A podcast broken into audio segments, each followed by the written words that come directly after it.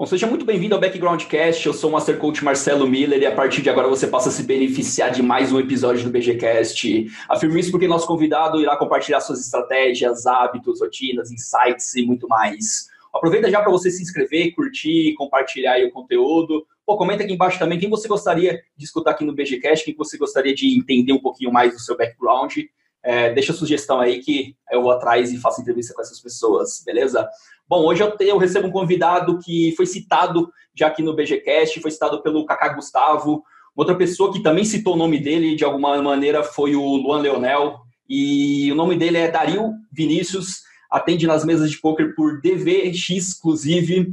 E além de jogador de poker profissional, ele também dá aulas, ele é instrutor na Card Room. Um cara muito admirado por muitas pessoas aí pelos seus estudos, pela sua dedicação. Só para vocês terem uma ideia, uma curiosidade legal que eu já vou começar colocando aqui. Pô, o cara tem uma tatuagem do Pio Sober tatuado nas costas, só para vocês terem ideia do quão o cara gosta dos estudos, gosta aí do Sober. A gente vai falar um pouquinho disso. Dario, seja muito bem-vindo, meu parceiro. É um prazer tê-lo aqui no BGCast. Opa, e aí, Marcelo? Beleza? Cara, sem palavras aí, a indicação do Kaká. Quero agradecer você também pelo convite, é, por fazer parte dessa line-up enorme aqui que você tem. Eu vou nem citar nomes porque dispensa, todo, todos são muito bem conceituados aí, todos estão no topo, basicamente, da, do poker nacional, então é, é muito bom, muito, muito, tô muito feliz de estar aqui hoje. E também parabenizar você pelo crescimento e pelas suas ideias aí, cara. Tipo, toda vez que eu vejo o BGCast sempre rola um insight melhor, sempre rola um, uma, uma ideia nova, alguma coisa que sempre acrescenta, está agregando a nossa, a nossa carreira aí, que é bem extensa. Pô, animal, cara. E vamos lá fazer mais conteúdo então pra galera. Tenho certeza que vai agregar demais pro pessoal. E eu quero começar pelo que o Kaká Gustavo, a pergunta dele, que na verdade não é uma pergunta, ele deixou uma afirmação, cara, que eu achei até interessante. Eu sempre peço pra pessoa fazer uma pergunta, mas ele fez a seguinte afirmação, em cima dela eu vou fazer uma pergunta que aí é minha, né? Ele falou assim, que ele falaria a seguinte coisa para você, Dário. Ele falou assim: Dário, eu vim do futuro e quero te dizer, meu parceiro, que valeu a pena. Foi essa afirmação que ele deixou para você. E eu já quero engatar uma pergunta assim, minha, né? No caso, o que, que, é isso, cara? O que, que, valeu a pena? Por que você acredita que ele deixaria essa mensagem para você, falando que veio do futuro e que valeu a pena? O que, que valeu a pena, você acredita que ele falou? Pô, é. O Kaká é um cara sensacional, assim, a gente sabe que é um cara do bem, é um cara que está aí no meio do poker já faz muito tempo. Inclusive eu assisti a aula dele quando eu estava começando, vi uma aulinha ou outra do Kaká e, pô, você, hoje você ter o cara como amigo pessoal, assim, é, é sensacional. Eu acho que ele estava se referindo nesse, nessa afirmação de, de todo esse esforço que a gente tem e todo o tempo que a gente desprende é, na parte de estudos, na parte dos grinds, tipo, todo o tempo que a gente perde com a família, com os amigos, que a gente abre mão de tudo isso em detrimento do jogo, que isso lá na frente vai ser recompensado. Acho que nada que a gente quer muito é, não vai vir de mão beijada, a gente vai ter que se esforçar ali, vai ter que se doar para aquilo e uma hora você acaba obtendo resultado. Então acho que ele estava mais né, por essa linha ali. Pô, animal. Uma outra coisa que ele acabou comentando na, na entrevista foi que você pô, tinha um conhecimento enorme sobre Pio, né? Ele até, se eu, se eu não me recordo a frase, ele falou assim, cara, ele entende mais de Pio do que o próprio Pio. Estava assistindo outro dia, né? E eu queria engatar nisso, perguntar para você, na sua opinião, qual a importância de um software como o Solvers hoje em dia para um jogador de poker, cara? Olha, pra, depende um pouco do nível técnico, né, do jogador, mas assim, é imprescindível você saber a teoria, então é, os primeiros livros teóricos de TO lá, o livro do Janda, o livro do, do, do Shen, tiveram alguns livros teóricos muito bons, antigos, de matemática, da teoria mesmo, para você criar isso que o solver já faz para você, né? Então, hoje o GTO é muito mais software. É, então, assim, eu acho que é imprescindível você saber a teoria mesmo, você saber o que tem que ser feito naquele spot por teoria. Mas isso também a gente estava comentando um pouquinho antes ali na, da entrevista que isso ingessa muitos jogadores, né? Você tem que tomar cuidado com, com esses softwares. Então, você tem essa facilidade, né, de ter solução da sua mão ali rápida, mas só que você tem que pensar que é um ser humano, né? Que, então, ele vai cometer muitos erros, ele vai, às vezes, apostar um combo que ele não deveria, ou às vezes deixar de apostar, né? Então, antes da teoria, claro, se você está começando a jogar poker, se você está começando ali é, com o poker, você deve aprimorar melhor os seus fundamentos, a sua base, e aí sim você pensar em um solver, alguma coisa do tipo. Pô, olhando isso na sua opinião, então, para o cara mais iniciante, que ele está no começo, assim, você acha que ele já deveria dedicar algumas horas do estudo dele para dominar esse tipo de ferramenta? Ou no começo ele deva focar em algum outro tipo de estudo, algum outro tipo de ferramenta mais simples, que não sejam solvers? Como você faria a sua gestão hoje se você estivesse começando, por exemplo, já com a sua experiência toda e ver tanta gente ali que você auxilia no, no começo? Então, eu acho que se familiarizar com o solver é uma coisa, você ter ali é, as informações, você mexer uma hora ou outra, mas eu, eu, não acredito que isso seja a base do seu jogo. Você não pode basear o seu jogo inicial num solver. Você tem que ter os, a sua vivência, a sua experiência criada a partir é, de outras ferramentas. Acredito que você tenha que ter tempo de Equilab, tenha que ter tempo de Flopzilla, é, de outros softwares que vão alicerçar o seu pensamento, e não só você decorar um spot ou decorar uma, é, uma solução e aí você tentar jogar aquela solução perfeita contra um ser humano que vai errar bastante. Então, sim, você tem que estar familiarizado com as ferramentas hoje, porque não tem como você estar fora disso.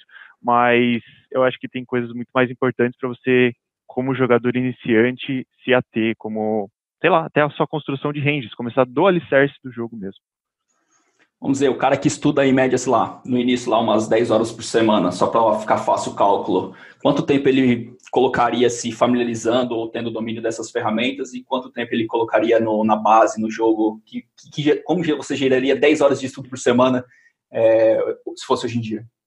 Ah, eu colocaria uma hora de solver no máximo. Eu, eu usaria 90% do meu tempo com outras ferramentas, com as ferramentas que vão me dar é, um in-game melhor, assim. Eu vou estar tá jogando melhor aquilo que vai ser mais, que vai ter resultados mais rápidos no meu jogo. O solver não vai me dar um resultado de curto prazo mais rápido como eu construir meu range melhor, como eu ter mais, é, mais noção do do que aquela mão é capaz de fazer, quanta, quantos por cento daquela mão vai flopar, é, tudo isso a gente tem antes de você saber uma solução perfeita, uma solução ideal, é, e você vai ter um EV muito maior no começo, sabendo essas outras coisas do que uma solução GTO mesmo. Legal. E, e quando essa conta se inverte? Quando passa a ser mais importante, cara, dedicar muito tempo aos solvers, por exemplo? Em que momento da carreira, ou de buy-in, que, que, que o cara deveria que avaliar? Pô, agora é hora de eu começar realmente a aprofundar bastante na teoria, bastante nesse software mais novo, para que eu consiga fazer frente ao field ali, mais ou menos seria que, que, que patamar da carreira hoje em dia? Né? Ah, quando o cara tá mais experiente, acho que a experiência ali, não tem como você mensurar isso em questão de tempo, porque hoje as coisas são muito mais rápidas, né? Então, um cara que antigamente demorava, sei lá, dois, três anos para aprender o jogo, hoje o cara consegue aprender em duas semanas, três semanas, ele já tem uma, uma inundação de conteúdo muito grande. Então, é, acredito que ali você, quando você subir seu average para perto dos 20, 25, que aí você está jogando torneios de até 100 dólares, aí sim você pode acrescentar é, essa, fazer essa inversão, né? Pegar mais, mais o solver e menos a parte teórica básica. Ou quando você estiver seguro também da parte teórica básica. Se estiver seguro do seu range, se estiver seguro é, daquela mão e como você vai se comportar com determinadas, determinadas mãos em determinadas situações, e aí sim você parte para o solver, que aí já, já é uma evolução grande na, na tua carreira. Poxa, é. Cara, um tipo de pergunta que eu não costumo trazer aqui, que é mais uma curiosidade, geralmente eu vou mais no background ali, mas acho que essa não podia perder, principalmente que a gente tá num gancho aí de Solver. Cara, essa tatu que você tem nas costas do Solver, cara, me explica um pouco de onde veio essa ideia, por que você fez, é mais curiosidade, mas às vezes tem um fundamento legal aí pra galera.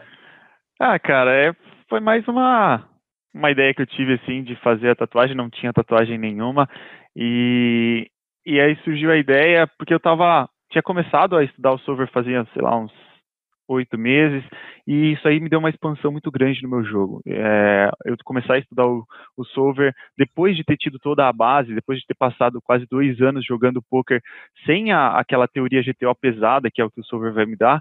É, isso aí me deu uma expansão muito grande e assim eu considero que aquele período ali uh, do Scoop do ano passado foi basicamente o auge que eu cheguei de, de conhecimento e equilíbrio na minha carreira.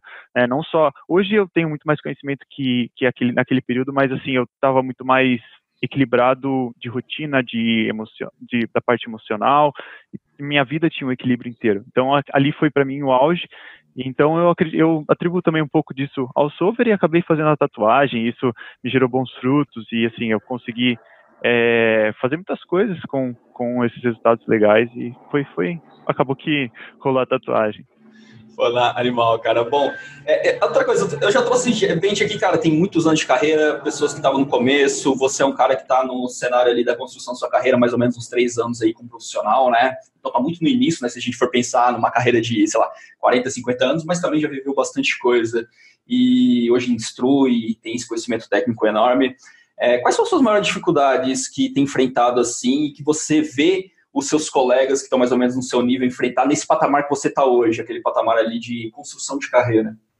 É legal, vou fazer três anos agora, em fevereiro, é, três anos de carreira, bem, é bem recente, assim, em relação ao que a gente costuma ver, assim, dos regs que estão mais no cenário.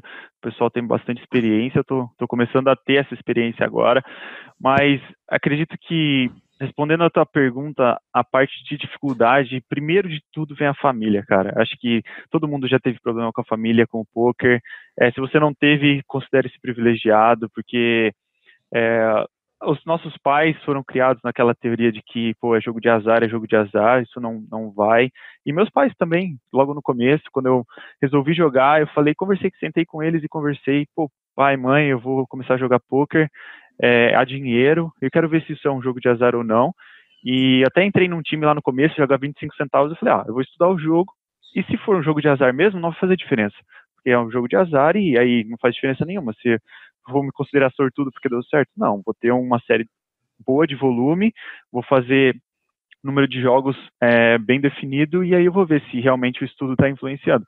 E aí fiz um bom resultado nos 25 centavos lá e aí eu falei, mostrei para eles, assim, quantitativamente o número de jogos, o retorno sobre o investimento, tudo mais, tudo dentro daquela limitação dos 25 centavos, né? Porque você está jogando barato, mas, cara, é, até um aluno ou outro que entra e aí eu falo, pô, você tem que jogar, sei lá, 100 jogos de 25 centavos e o cara, ah, não, mas 25 centavos os caras são muito burros, os caras não sabem jogar direito. Mas não é, não é valor monetário, entendeu? É o tanto que aquilo ali vai te fazer aprender a, tipo, o, o seu o seu pensamento vai evoluir ali, né? Então, acho que o primeiro de tudo, a maior dificuldade que a galera encontra, assim, é a família aceitar. Então, eu sugiro que o cara sente com os pais e fale, ó, oh, pai, mãe, é assim, assim, assim, é, o jogo funciona dessa maneira, tem esse cara, esse cara, esse cara que eu admiro bastante, que estão ali no cenário e estão ganhando dinheiro. É um negócio que vai me dar dinheiro, é um negócio que tem estabilidade, que eu vou ter que me planejar, obviamente, mas seja aberto, sabe? Eu acho que nem, nenhum pai, nenhuma mãe vai falar para você, não, não siga seu sonho e foda-se, sabe? Tipo, não é assim. É, um outro, uma outra dificuldade, acredito que seja a parte de planejamento financeiro, que até é, vou depois, posteriormente indicar para você trazer alguém aí do, da parte de planejamento financeiro, porque jogador de pôquer é muito desplanejado. O cara vai lá, rita um negócio e torra grana, e daí depois tem que ficar jogando para pagar conta de luz, conta de água. E isso aí vai acabar com a tua carreira muito antes do que você imagina. É, a dificuldade de organização, a falta de, de, conhecimento na parte de gerar conhecimento, né? Muita gente fica dependendo de um instrutor para gerar conhecimento. Então, acho que esses quatro pontos assim são os mais é, significativos uh, que o pessoal enfrenta assim na, no começo da carreira mesmo. Animal, concordo total. Principalmente esse negócio da. Isso é uma pergunta que me vem bastante, principalmente quando eu vou dar aula em algum lugar que tem pessoas mais iniciantes como lidar com a família, né, cara? E acho que essa abordagem que você falou, concordo demais. A questão de pô, deixar muito claro, mostrar um plano.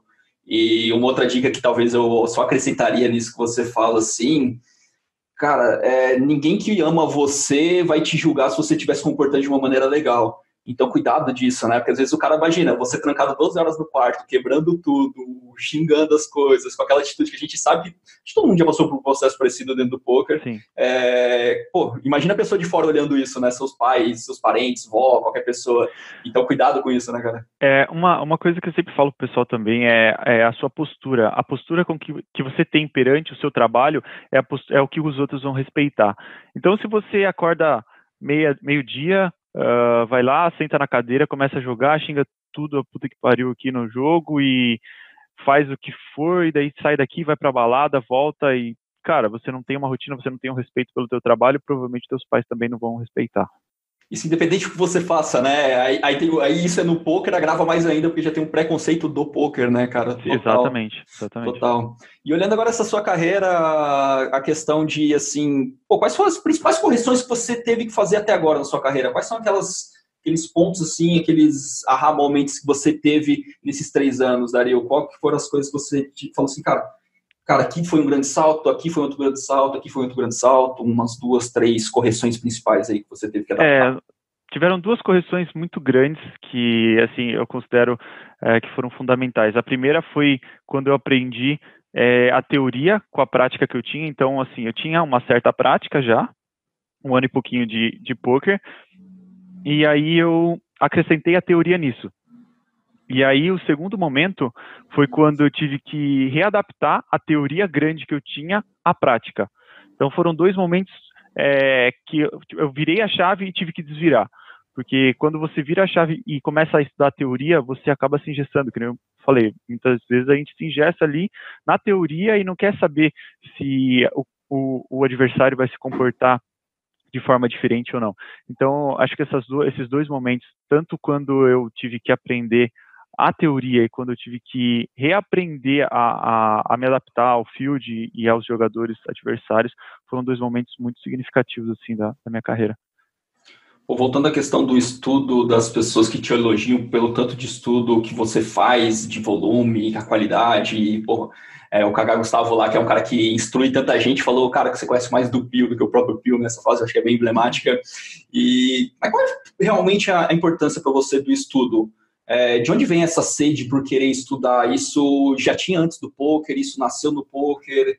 É, como você enxerga o estudo para o cara construir uma carreira de sucesso?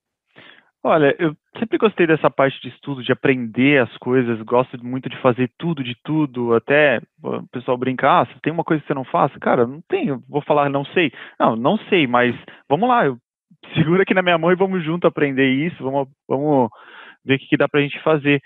É, mas dentro do poker, acho que comecei a estudar, eu comecei com o lado certo, porque quando eu conheci o poker, eu conheci na faculdade e, e o meu amigo que me ensinou, a gente passava mais tempo estudando que jogando, a gente passava mais tempo é, assistindo, a gente passava mais tempo lendo sobre a teoria do que jogando em si. Então, foi desde o começo eu tive essa, essa facilidade. Então, quando eu comecei a jogar, por exemplo, na card, eu passava mais tempo estudando do que jogando.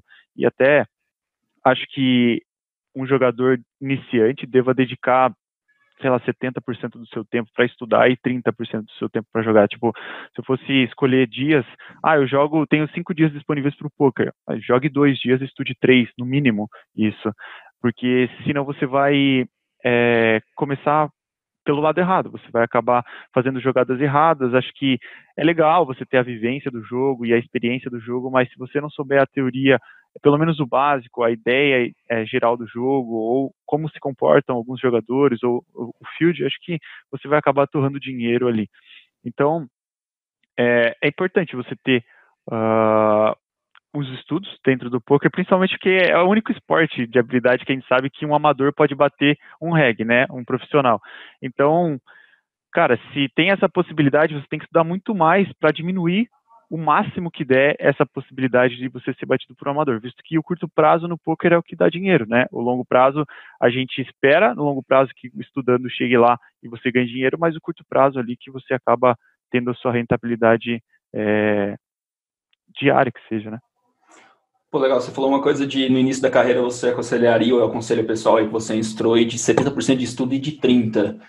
E no patamar que você está hoje em dia, cara, como que é essa sua gestão ali? Quanto tempo você demanda para estudo e quanto de prática? Isso já se inverteu ou ainda é mais estudo no seu caso? E você acha que é um momento inverte ou sempre estudo em primeiro lugar? Como que é isso aí?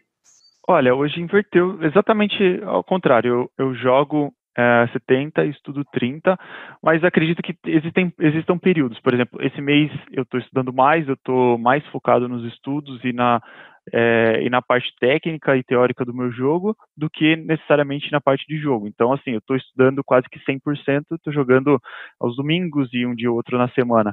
Então, esse último mês agora foi que antecede o W Cup, eu acabei pegando mais é, para a parte de estudos. Então, tem períodos, tem períodos que eu jogo, às vezes, é, seis dias por semana e descanso um, e acabo estudando durante é, os dias de, de, de, jogo. Então, eu estudo lá duas horinhas, três horinhas no dia, mas não acabo não tirando um dia inteiro para estudo ou dois dias inteiros para estudo. Mas aí existem períodos também que eu acabo estudando dois, três dias inteiros para re, rever o jogo, rever os meus erros e aprender ali é, o que está faltando.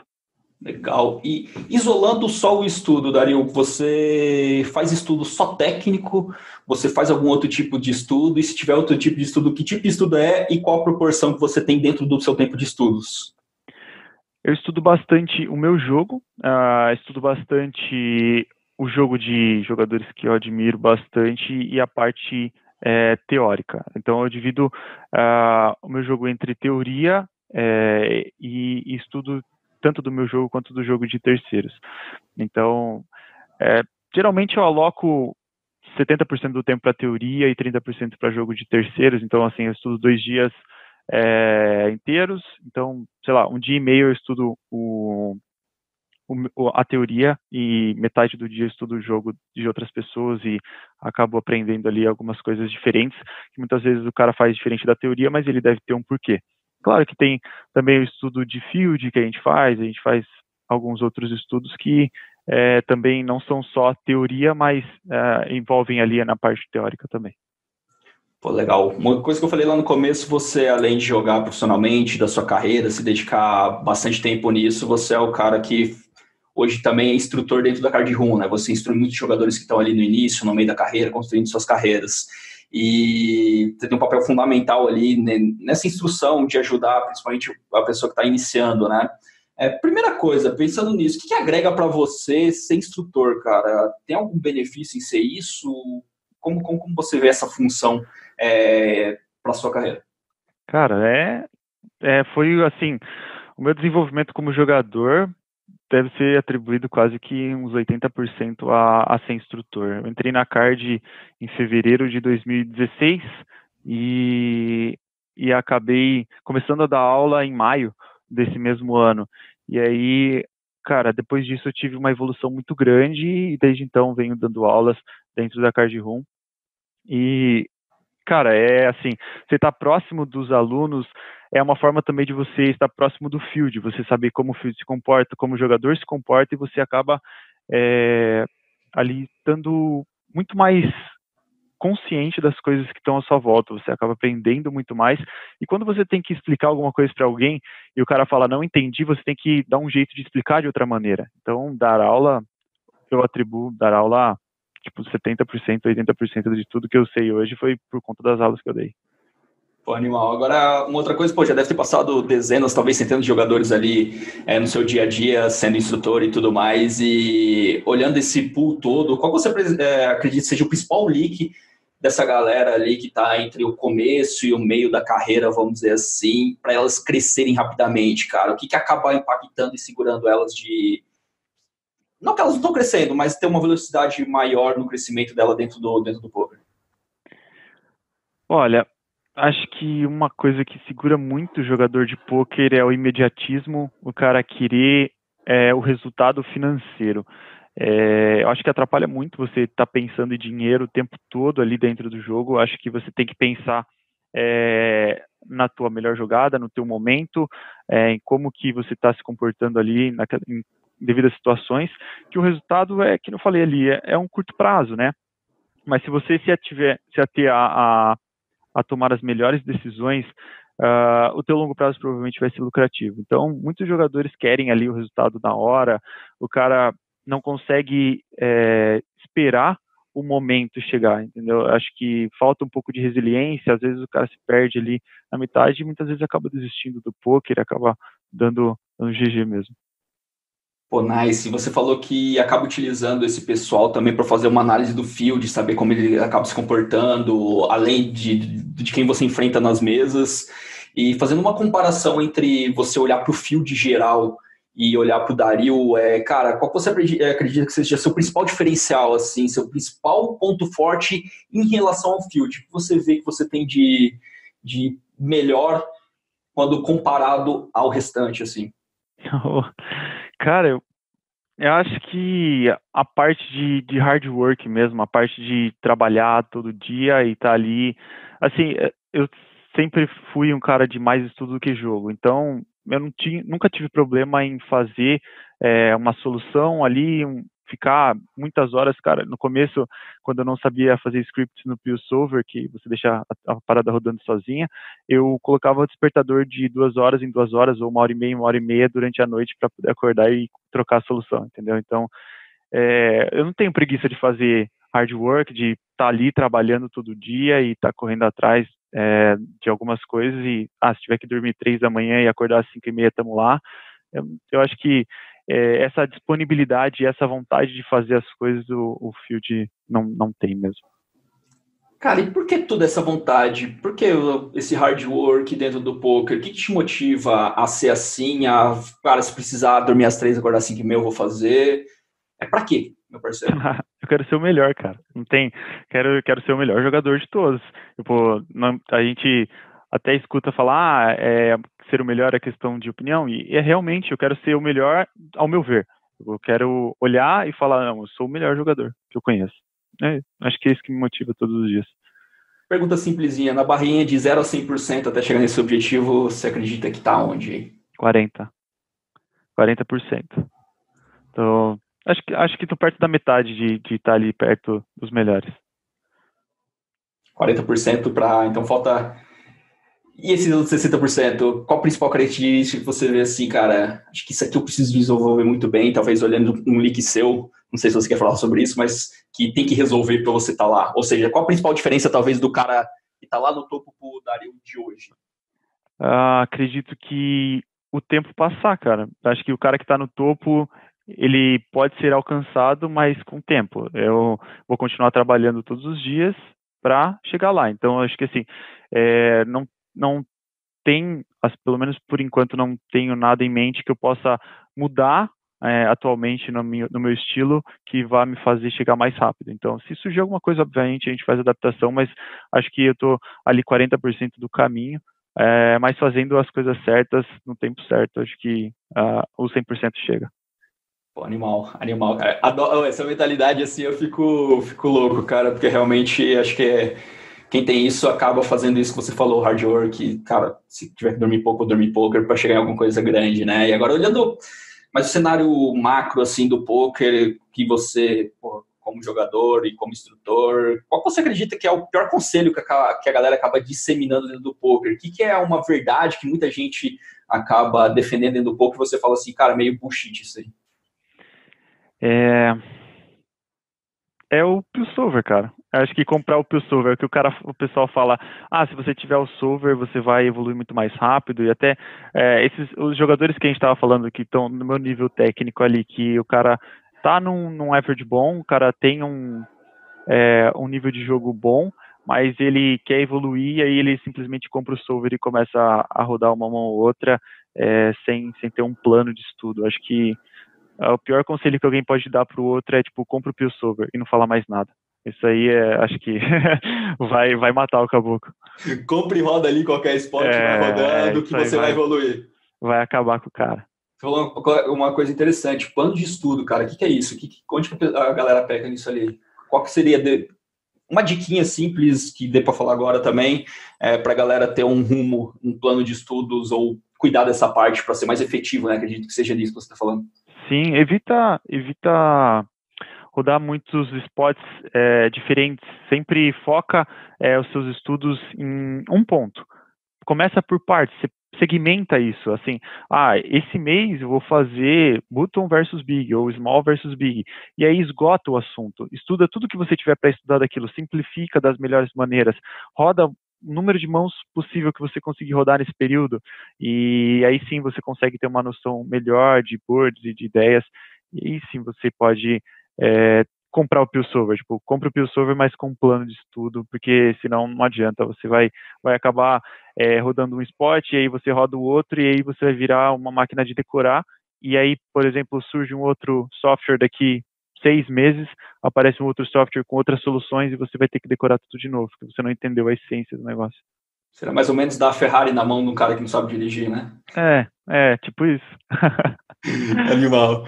Outra coisa, porra, de prática aqui, talvez você escute o Background Cast, uma coisa que eu sempre estou querendo saber, para mim, principalmente, eu acho que ajuda muito e acho que diz muito do que é do sucesso da pessoa, é entender a rotina, né? Entender a rotina de quem passa por aqui. E a primeira coisa que eu quero saber de você, o que você acha sobre rotina? O que é rotina para você? Você acha que é importante? Não é? Cara, eu acho importante. Eu até é, converso com alguns jogadores que não têm rotina e ainda assim são excelentes jogadores. Eu não acho que a rotina é, vai fazer o bom jogador.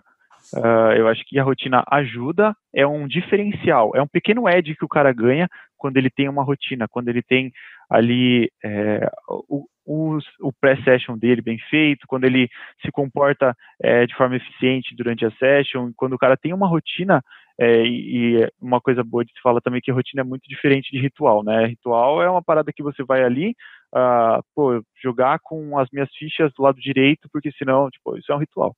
Agora, uma rotina não, a rotina você vai estar tá ali é, fazendo todos os dias, vai estar tá correndo atrás é, das coisas que você se planejou.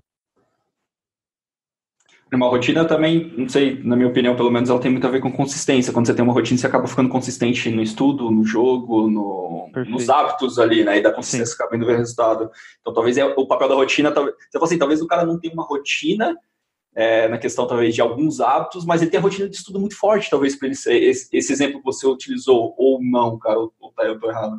Bom, a rotina é fundamental para o cara ter os estudos, né? A rotina o planejamento ali estão é, de mãos dadas. Se você não tiver é, uma rotina, você nunca vai conseguir estudar direito. Você não vai, você vai pegar horários aleatórios para estudar e muitas vezes você vai estar tá cansado demais para estudar e você vai acabar deixando de lado se você não tiver uma rotina.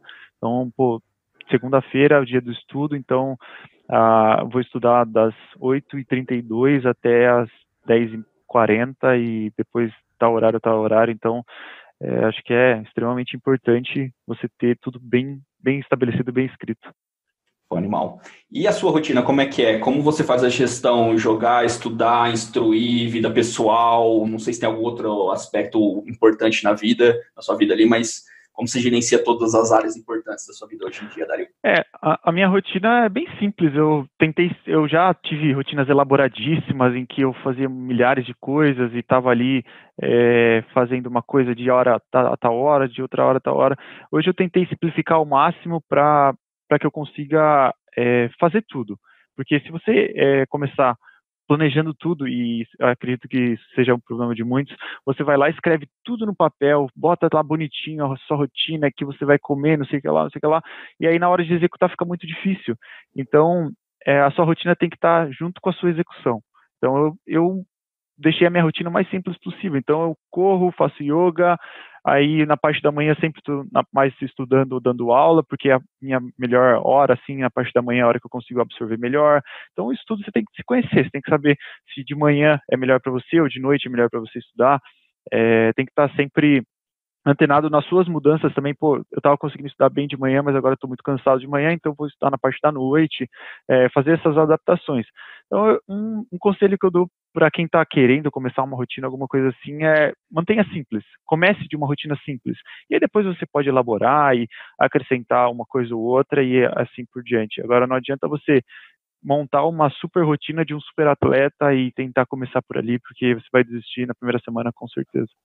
Cara, animal isso. Eu, eu concordo muito nessa questão, porque eu vejo muita gente da noite pro dia querer mudar tudo, né? Não que você não consiga estabelecer essa rotina, mas talvez não, cara, de ah, hoje eu não faço nada, mas amanhã é segunda-feira, aquelas dietas, amanhã eu vou começar tudo. Não, põe um de cada vez, vê o que é importante para você e coloca um de cada vez, né? Acho sensacional isso de. E aí depois você vai implementando, aí depende, você vai ver, cara, agora eu tô fazendo um monte de coisa, mas um de cada um, né? Você citou que a sua manhã é bem importante, você falou que, que pelo, pelo menos a questão do estudo e tudo mais. É, como costuma ser elas, cara? Quais, quais são as primeiras coisas que você faz no dia e por que você faz aquilo? Já que você falou que é um, um para você é um momento importante, onde você rende bastante.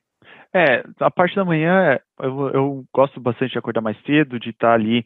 É, sou cristão, então é o momento que eu converso com Deus, que eu faço a minha meditação ali, que eu planejo mais ou menos é, o que eu vou fazer uh, no restante do dia, se eu já não planejei, né? Tipo, para eu acertar algum detalhe ou outro, porque geralmente eu planejo minha semana no domingo mesmo, e, e aí acabo deixando ali aquele momento mais para essa introspecção. É, e aí depois eu saio, vou praticar yoga, depois eu vou correr, então é, a minha parte da manhã é mais voltada para mim, assim, eu, eu, não pego o celular até a hora de sair de casa, ou até depois do yoga, geralmente é o horário que eu pego o celular para ver alguma coisa, até então não encostei no celular, não vi nada, não, não quero saber de WhatsApp, não quero saber de nada. Cara, por que isso, cara? Isso eu acho interessante abordar um pouquinho. Por que deixar o celular só para outro momento? Tem gente que já acorda, já pega, já começa a ver tudo. Qual, você vê algum problema em fazer isso? É de caso pensado ou é só um hábito? Não, é, eu, eu li algumas coisas sobre, eu vi, eu estudei algumas coisas sobre esse, essa parte da manhã, né, que a gente sabe que é muito importante e que ali a gente está muito suscetível a receber as coisas. Então você abre o celular, você vê uma notícia ruim, você vê alguma coisa é, que vai, às vezes acaba estragando um pedaço do seu dia. Então, cara, se for importante, se o que está no WhatsApp for importante, a pessoa te liga pode ficar tranquilo. Então, não tem por que você ficar é, abrindo ali o celular. E primeira coisa, muita gente, a primeira coisa que faz é bater a mão no celular e ver o que aconteceu, dar uma rolada no Instagram. E, cara, não tem porquê, sabe? É, o mundo não, não acabou. está vivo ali, então segue, é, segue o seu plano, porque acho que é, é bem melhor do que você estar tá ali já é, perto do celular e se envolvendo com essas coisas. Foi animal. Dario, me diz uma coisa, meu parceiro, existe alguma coisa que você acredita sim, fielmente e tudo mais, que as outras pessoas, a maioria pelo menos, acha que é loucura, cara?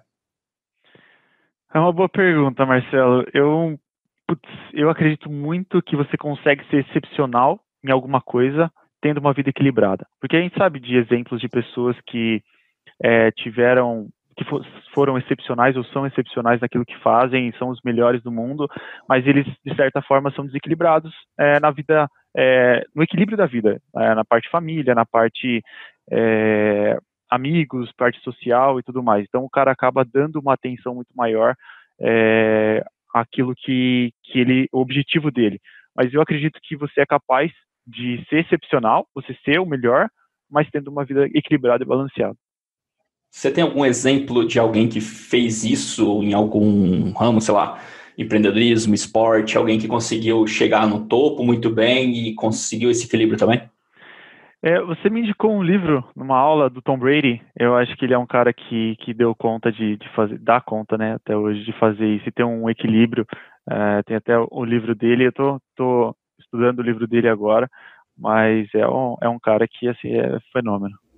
Animal, cara, é animal mesmo. É o livro, aquele TB12, né? Acho que é o método do Tom Brady, né? Animal. Bom, já fica uma de dica de livro. Ele é um manual, na verdade, não é bem um livro, ele é um manual de, de, de exercício, de alimentação. É bem interessante para quem admira o cara e quer ter um equilíbrio da vida e performar muito bem igual ele performa, né, cara? Sim, tem, sim. tem nem como falar, né? Talvez não, o jogador não, da é... história do, da NFL, né? Sem dúvidas. E tá lá e, pô, bem casado e animal, animal, show. Cara, olhando agora para os últimos 12 meses, Dario, o que mais mudou em você, cara? Olhando esse, último ano ali, boa parte de 2019, finalzinho de 2018, quais principais mudanças aconteceram em você, no jogo, na sua vida pessoal, o que, que aconteceu aí? Nossa, Mudou tudo, cara. Acho que que não mudou é que dava para perguntar. Mas assim, acho que o principal desse período que mudou em mim foi a minha resiliência mesmo. Acho que antes disso, como a, minha carreira era muito recente e eu não tinha essa casca, assim, sabe? Eu não tinha essa experiência, é, eu não tinha apanhado o suficiente ainda, falando bem ao pé da letra, eu não tinha apanhado o suficiente ainda para saber é, que que é muito que é muito mais difícil do que que se do que parece. Então, acredito que a minha resiliência tenha mudado, assim, esse último, esses últimos 12 meses, nossa, muito, assim, muito mesmo.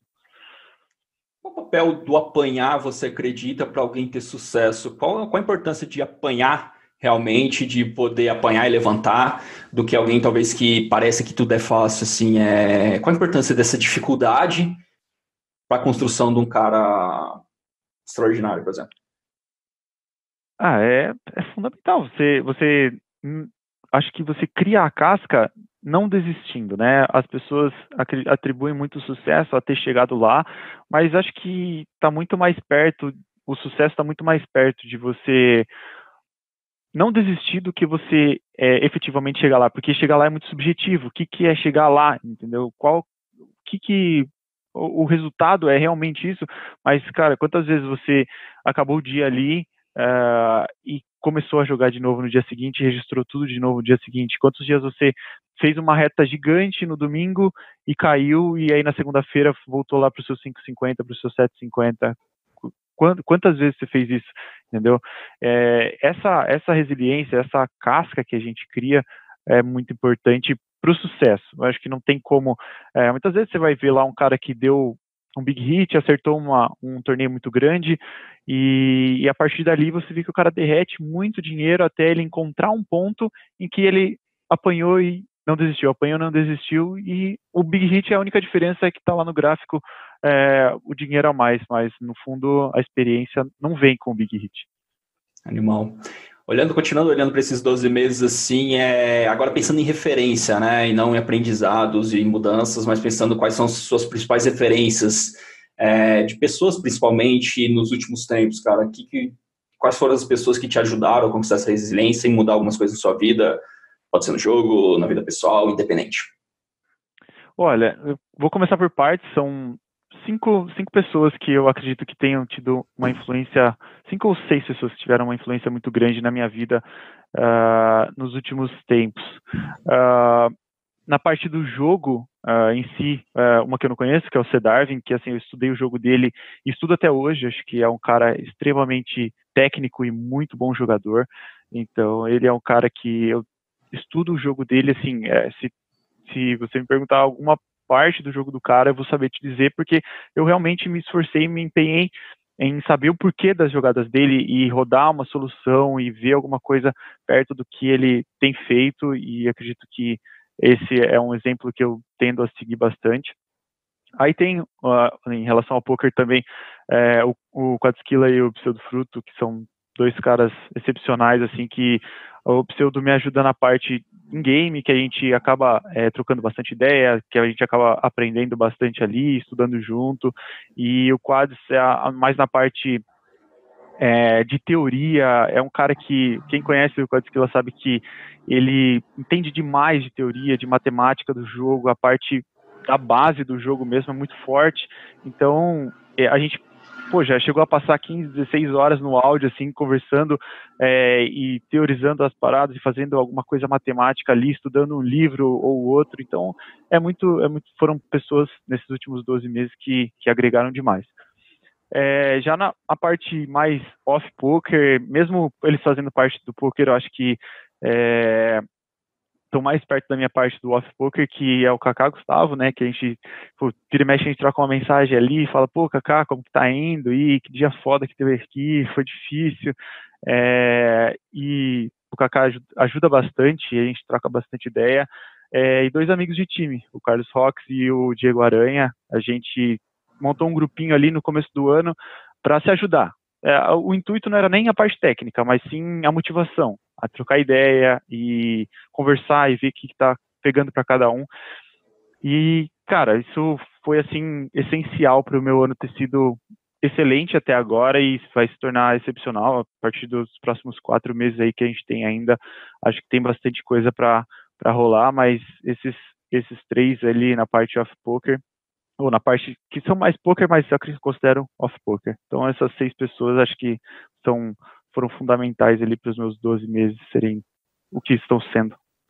Show.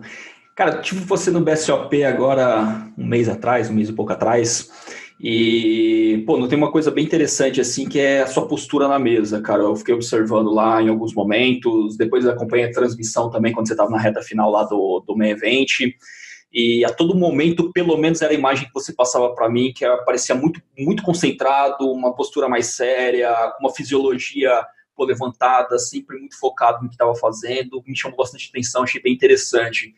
Cara, isso é consciente? Você toma cuidado com isso quando você joga live? Você pensa sobre isso ou, cara, é algo natural?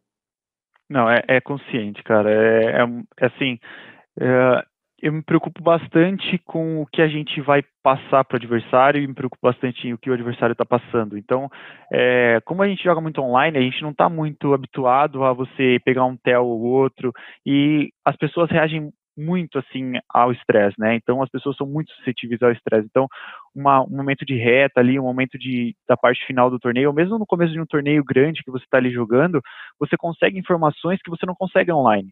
Então a gente não pode deixar passar é, ali no live essas informações. Você tem que estar tá ali ligado na mesa, longe do celular, uma hora ou outra você pegar o celular, tudo bem, mas tem que estar tá vendo o que está acontecendo, quem que é aquele jogador, porque uma coisa é você conhecer o screen name do cara que está ali todo dia na sua mesa, você vê ali no seu Holding Manager a estatística dele, quanto que ele se beta turn, quanto que ele se beta river, e beleza. E aí você tem as informações do cara. Outra coisa é você tá ali vendo é, o cara jogar. E eu acho que é, é extremamente importante você manter é, você se manter ali inteiro, você se manter presente no momento. Cara, e outra coisa que eu vejo, pelo menos é, fisiologia, você acaba passando uma mensagem para você mesmo, dependendo da sua postura. Você falou no live pelos motivos dos TELs e tudo mais, e no online, você, apesar de ninguém estar tá te vendo e tudo mais, você procura manter alguma postura assim, pô. Eu acho que passa até confiança para nós mesmos, né? Pô, já teve aqui, foi do, do Yuri, né? Ele falou, cara, ele costuma, sei lá, se arrumar para jogar, até passar perfume, uma coisa que eu faço também.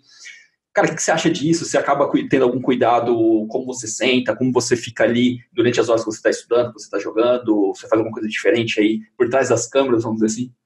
Sim, sim. Eu, eu também tendo manter a postura agora. Assim, depois eu, eu não me preocupava muito com é, com a postura, não, não a física, mas tipo a postura é, de cabeça ali, ou tipo brigar com a tela e xingar um, xingar o outro. Depois esse, esse lance assim, tipo, não sou, sou de bater na mesa, não sou de quebrar as coisas, é, mas assim, depois que eu vi o áudio do, do Gustavo, do 22 Anetes, que até veio aqui, ele lançou um áudio e tal, é, que foi assim, uma mudança de paradigma na minha vida muito grande. Então, hoje eu me preocupo com a postura, não a física, porque, tipo, a gente tem dor nas costas, então não adianta você sentar de qualquer jeito, sentar em cima da perna, é, sentar meio torto na cadeira, que você vai acabar ficando com uma dor nas costas e não, não vai adiantar para você continuar jogando ali.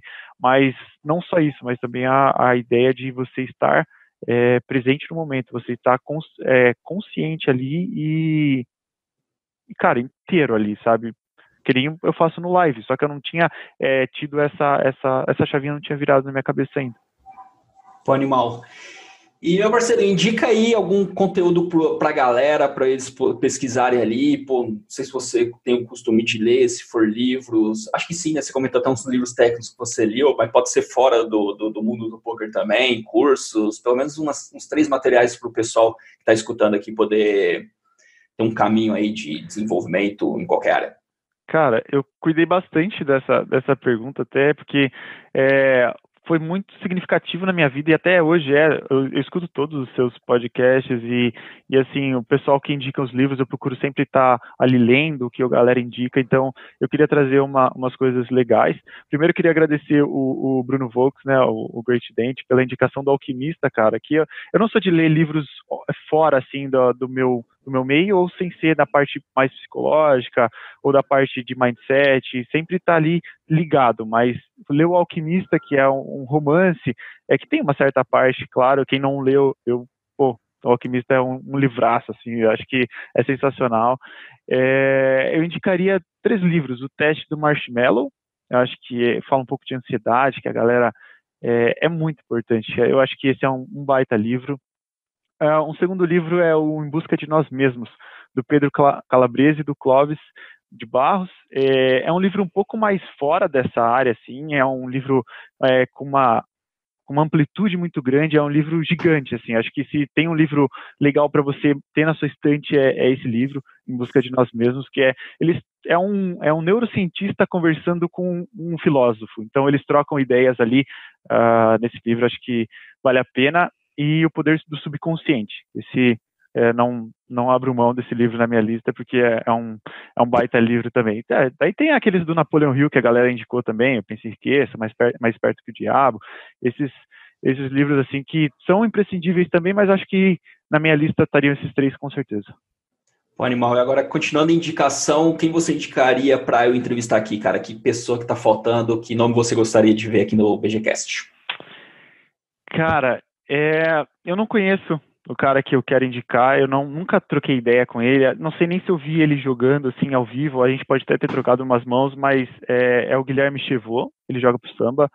Eu, cara, eu admiro o cara pela consistência dele, eu acho que você olha assim, parece que é um cara impecável, é um cara que é centrado, assim, você olhando de fora, você olha as estatísticas do cara, você olha algumas mãos dele, como ele jogou a mão e difícil você ver o cara errando assim grosseiramente. É, é um cara que parece ser muito técnico, então é um cara que eu gostaria de ver aqui. É, acho que é uma, uma indicação legal. E que pergunta eu deveria fazer para ele que não poderia faltar ali, que seria importante para eu começar o papo com ele? Quem sabe ele aceita aí o meu convite. Ah, eu, eu, acho que ele deve aceitar e, cara, eu perguntaria sobre a consistência dele, assim, o que, que, sustenta a consistência dele todo esse período como jogador, porque o cara tá desde 2011 e sempre subindo, sempre upando, ele em nenhum momento é, parece que estagnou o conhecimento dele, parece que ele tá sempre buscando alguma coisa ali, então, o que, que sustentou a, a, consistência dele por todo esse período, esses oito anos, que pelo menos é o que a gente conhece de carreira dele? Pô, animal, cara, animal. Com certeza eu vou convidar até a galera que está escutando aqui, quem conhece, talvez dá uma força aí, que às vezes ajuda o pessoal a conhecer mais o podcast aqui, também aceitar meus convites. E Dario, para finalizar, meu parceiro, uma pergunta que eu gosto muito. Pô, por que valeu a pena aqui estar aqui hoje, cara? Tirou algum insight já, alguma reflexão? É, porque valeu a pena fazer esse episódio? Contei pra galera.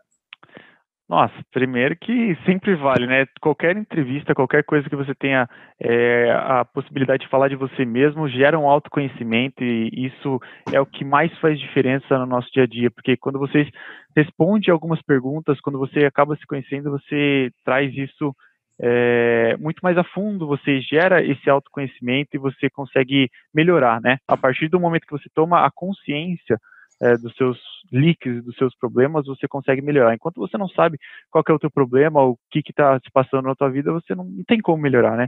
Então essa consciência que, que rola, assim, da, da gente ter a, é, esse, esse momento aqui é, é muito bom. Em relação ao insight, acho que a parte da minha rotina, que, assim, hoje ela está bem simplificada, mas que eu poderia acrescentar mais algumas coisas. Eu estava até pensando nisso agora, que, assim, eu posso voltar a acrescentar coisas à minha rotina simples, porque eu já estou é, mais habituado a ela.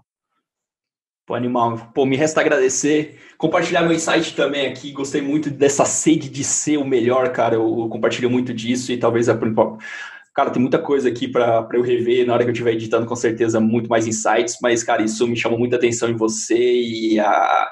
achei animal saber e ter essa sede, cara, fazer o que tem que ser feito para chegar lá. Top demais. E obrigado, obrigado pelo seu tempo, obrigado por responder aí. Pô, com certeza é um material riquíssimo para quem vai assistir. Só gratidão, meu parceiro. Obrigado mesmo por, que é isso. Obrigado você pela, pelo convite, por estar aí compartilhando com o pessoal. É, acho que isso aqui, que esse trabalho que você faz é, é sensacional. A gente sabe que não é fácil você estar ali entrevistando, você editar e fazer todo esse trabalho.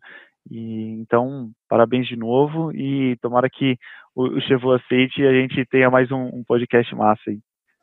Show, galera. Backgroundcast fica por aqui. Obrigado por ter acompanhado até o final. Pô, não deixei de compartilhar, comentar, sugerir é, melhorias ou convidados. Deixei no comentário que eu leio sempre, respondo e tento trazer sempre quem vocês falam. Valeu, obrigado de novo, Dário. Vamos que vamos e até a próxima.